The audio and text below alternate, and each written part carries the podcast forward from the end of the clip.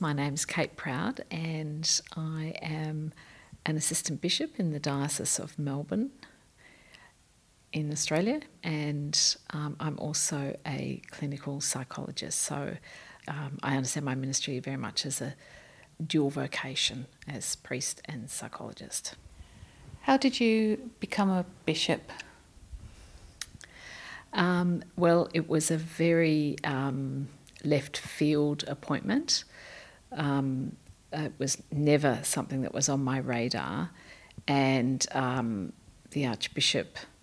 This is the short version. The Archbishop asked me to um, come and have a meeting with him, and I thought he was going to talk to me about my dual vocation unbeknownst to me, his intention was to ask me if I would be the next assistant bishop because I think he was very committed to um, women in ministry in positions of leadership, se- senior leadership positions.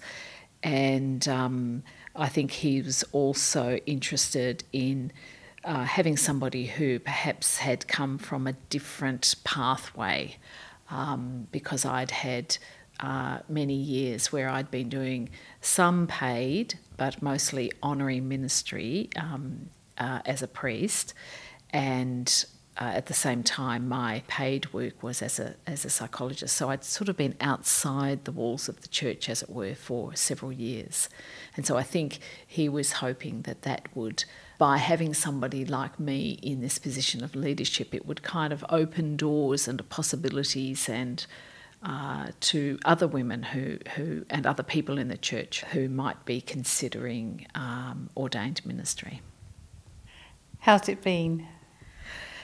Well, it's been a huge year. I've only just uh, celebrated my first anniversary as um, a bishop, and um, it, it, would have to have been the steepest learning curve for me ever in my professional life just because um, there were so many of the processes that I didn't know, um, not having come, I guess, to this position, you know, in a conventional way, as it were. So there were lots of processes I didn't understand, didn't know, weren't familiar with. So I really had to kind of choose mentors who were who would be people I could feel safe with to be able to to be able to ask them, you know, how do you do this? How might I go about that? And fortunately, I think one of my skills is in networking, and, and I already had an established network, but I was I had to very quickly had to develop a network of of people I could trust and could go to who could give me wise counsel and also just offer me a lot of practical assistance. Have there been many tears or just a lot of whiskey along the way in the last year? Oh, gosh, it's hard to choose, Laura, whether there's been more whiskey or more tears, or tears as I drink the whiskey.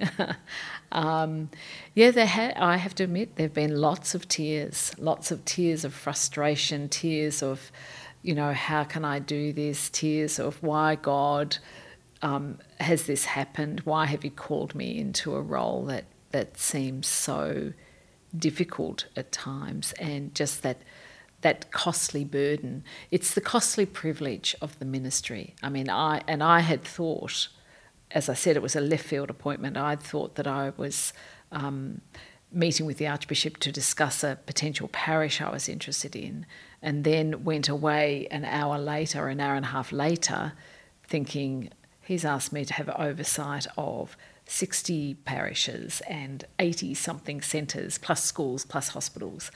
Um, you know, I, I, I, hadn't intended any of that to happen at all. So um, stepping into that role was just so significant. So and, and the weight of expectation has has been big.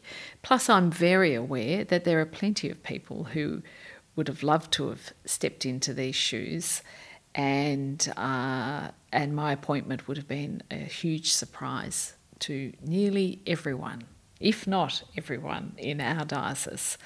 Um, so I've been aware of that and had to kind of grapple with that.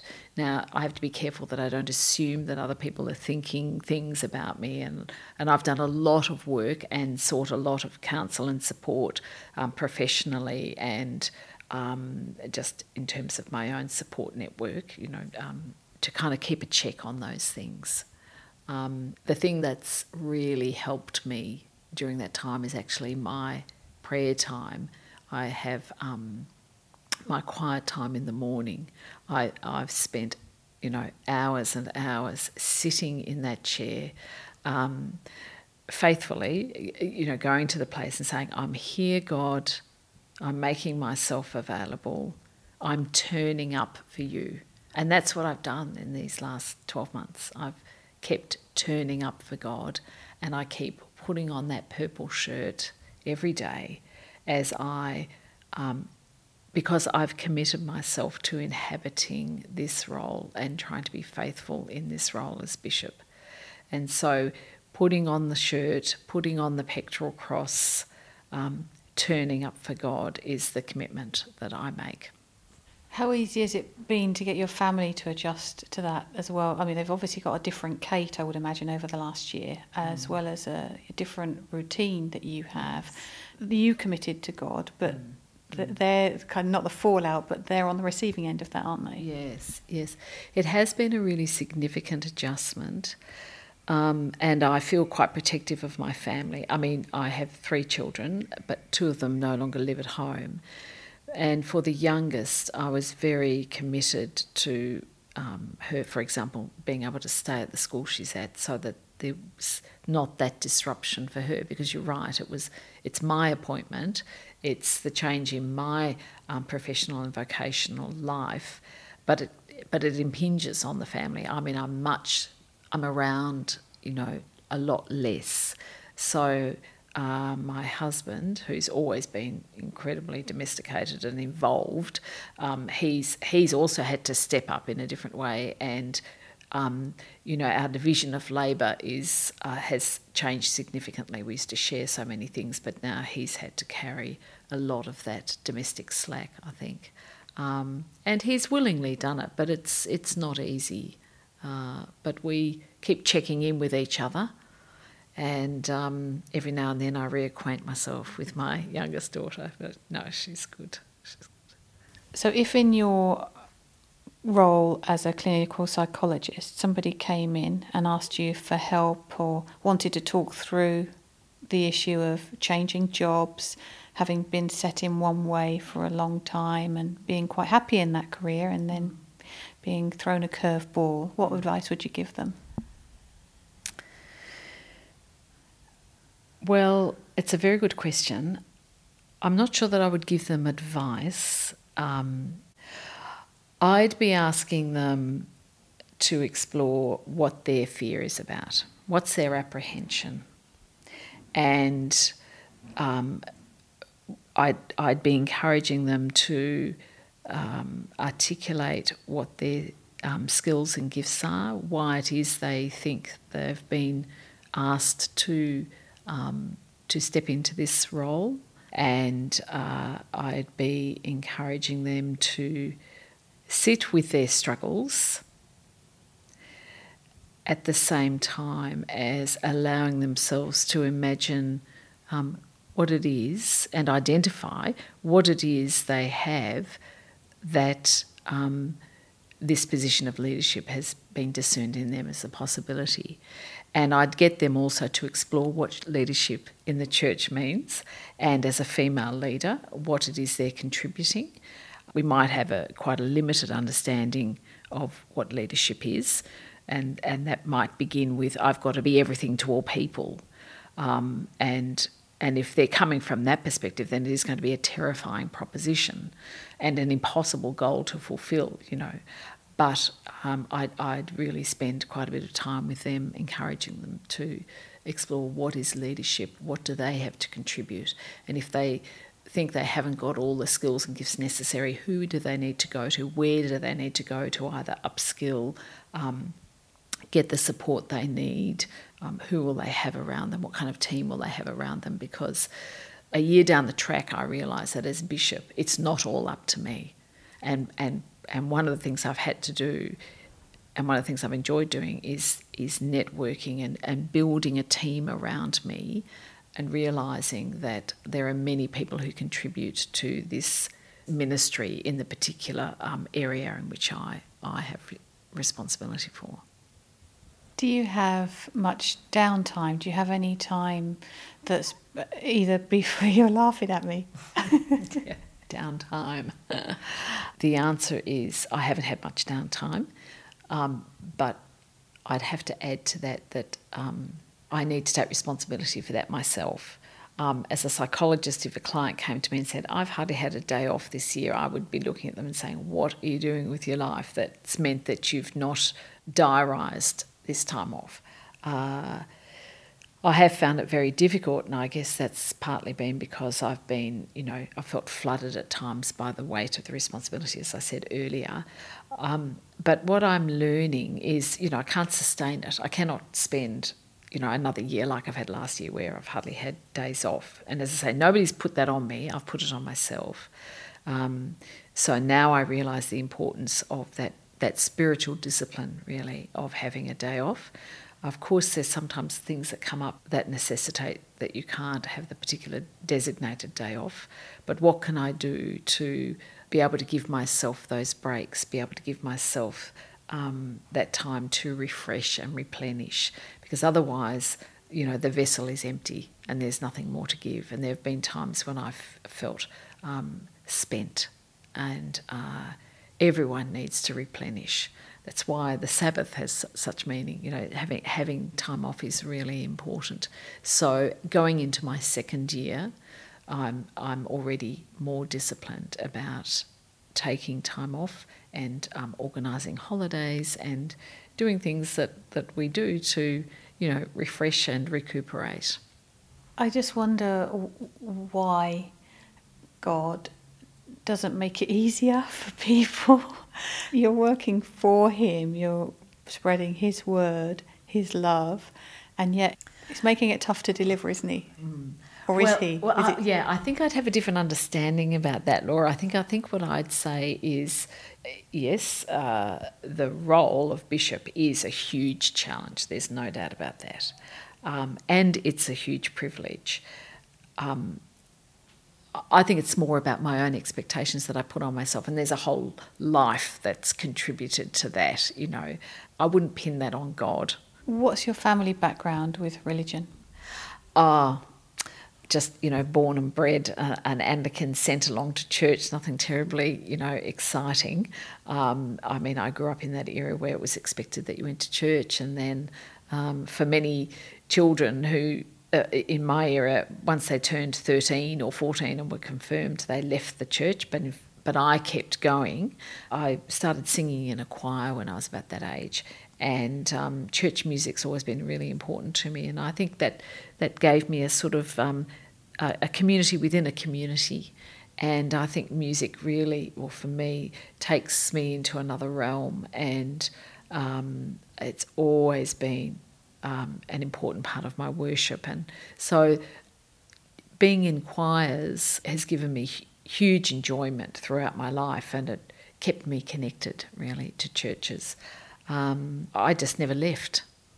And then as I got older, of course, I was much more aware of, of how important my faith was. And at about 13, I wanted to be a nun. Um, so I went through that that phase.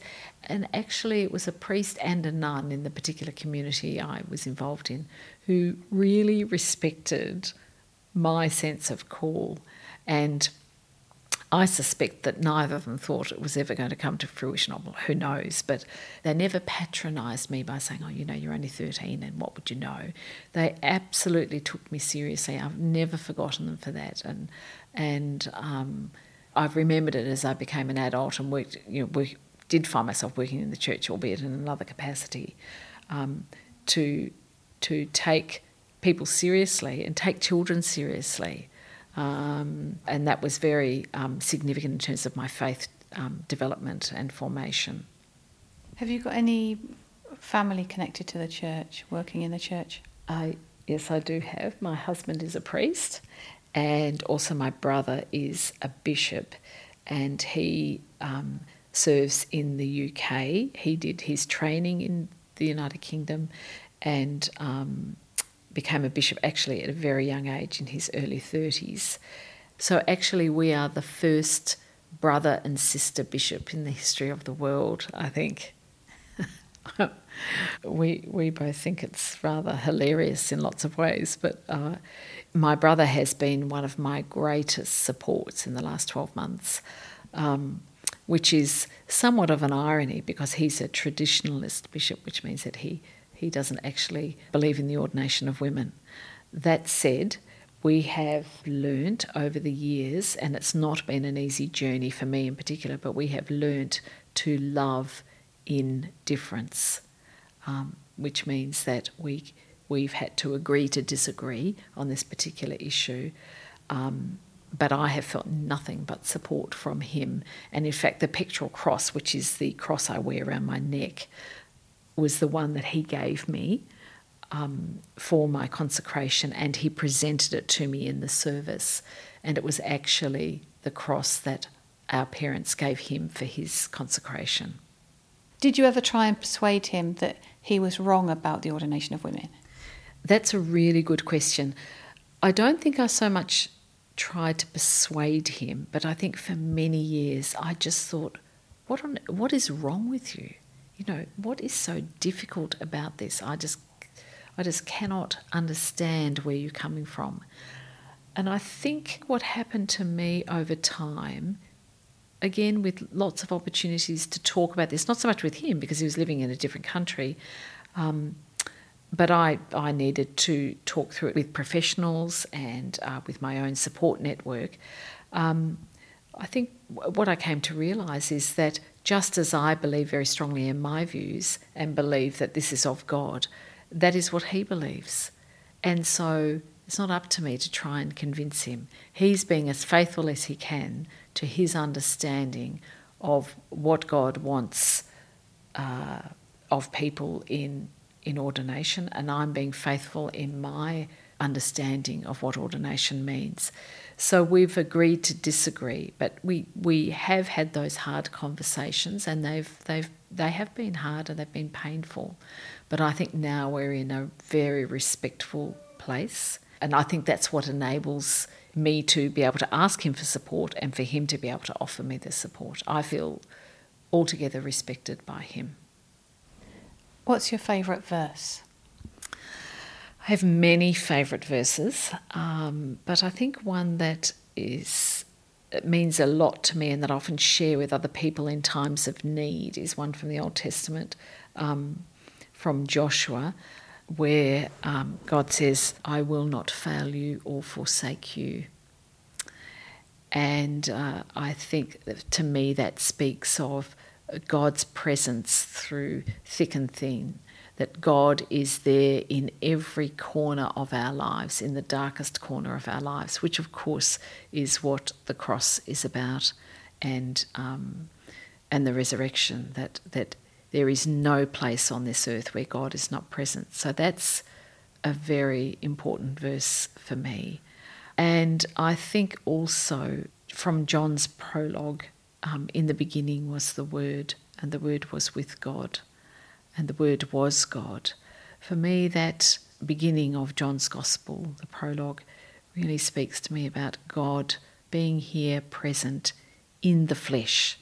The birth of Jesus, Jesus coming to be with us, is God incarnate, as we say, God in the flesh, God with skin on. And so that reminds me that there need be no secrets between me and God. That Jesus, fully divine, fully human, um, understands me, and so I don't need to be other than who I am. I mean, of course, I'm going to strive to be the best person I can be in God's image, but that nothing else is required but who I am. And I think that's what's helped me, that's what helped me say yes to this invitation by the Archbishop to, to be a bishop. And what's your favourite whiskey? oh,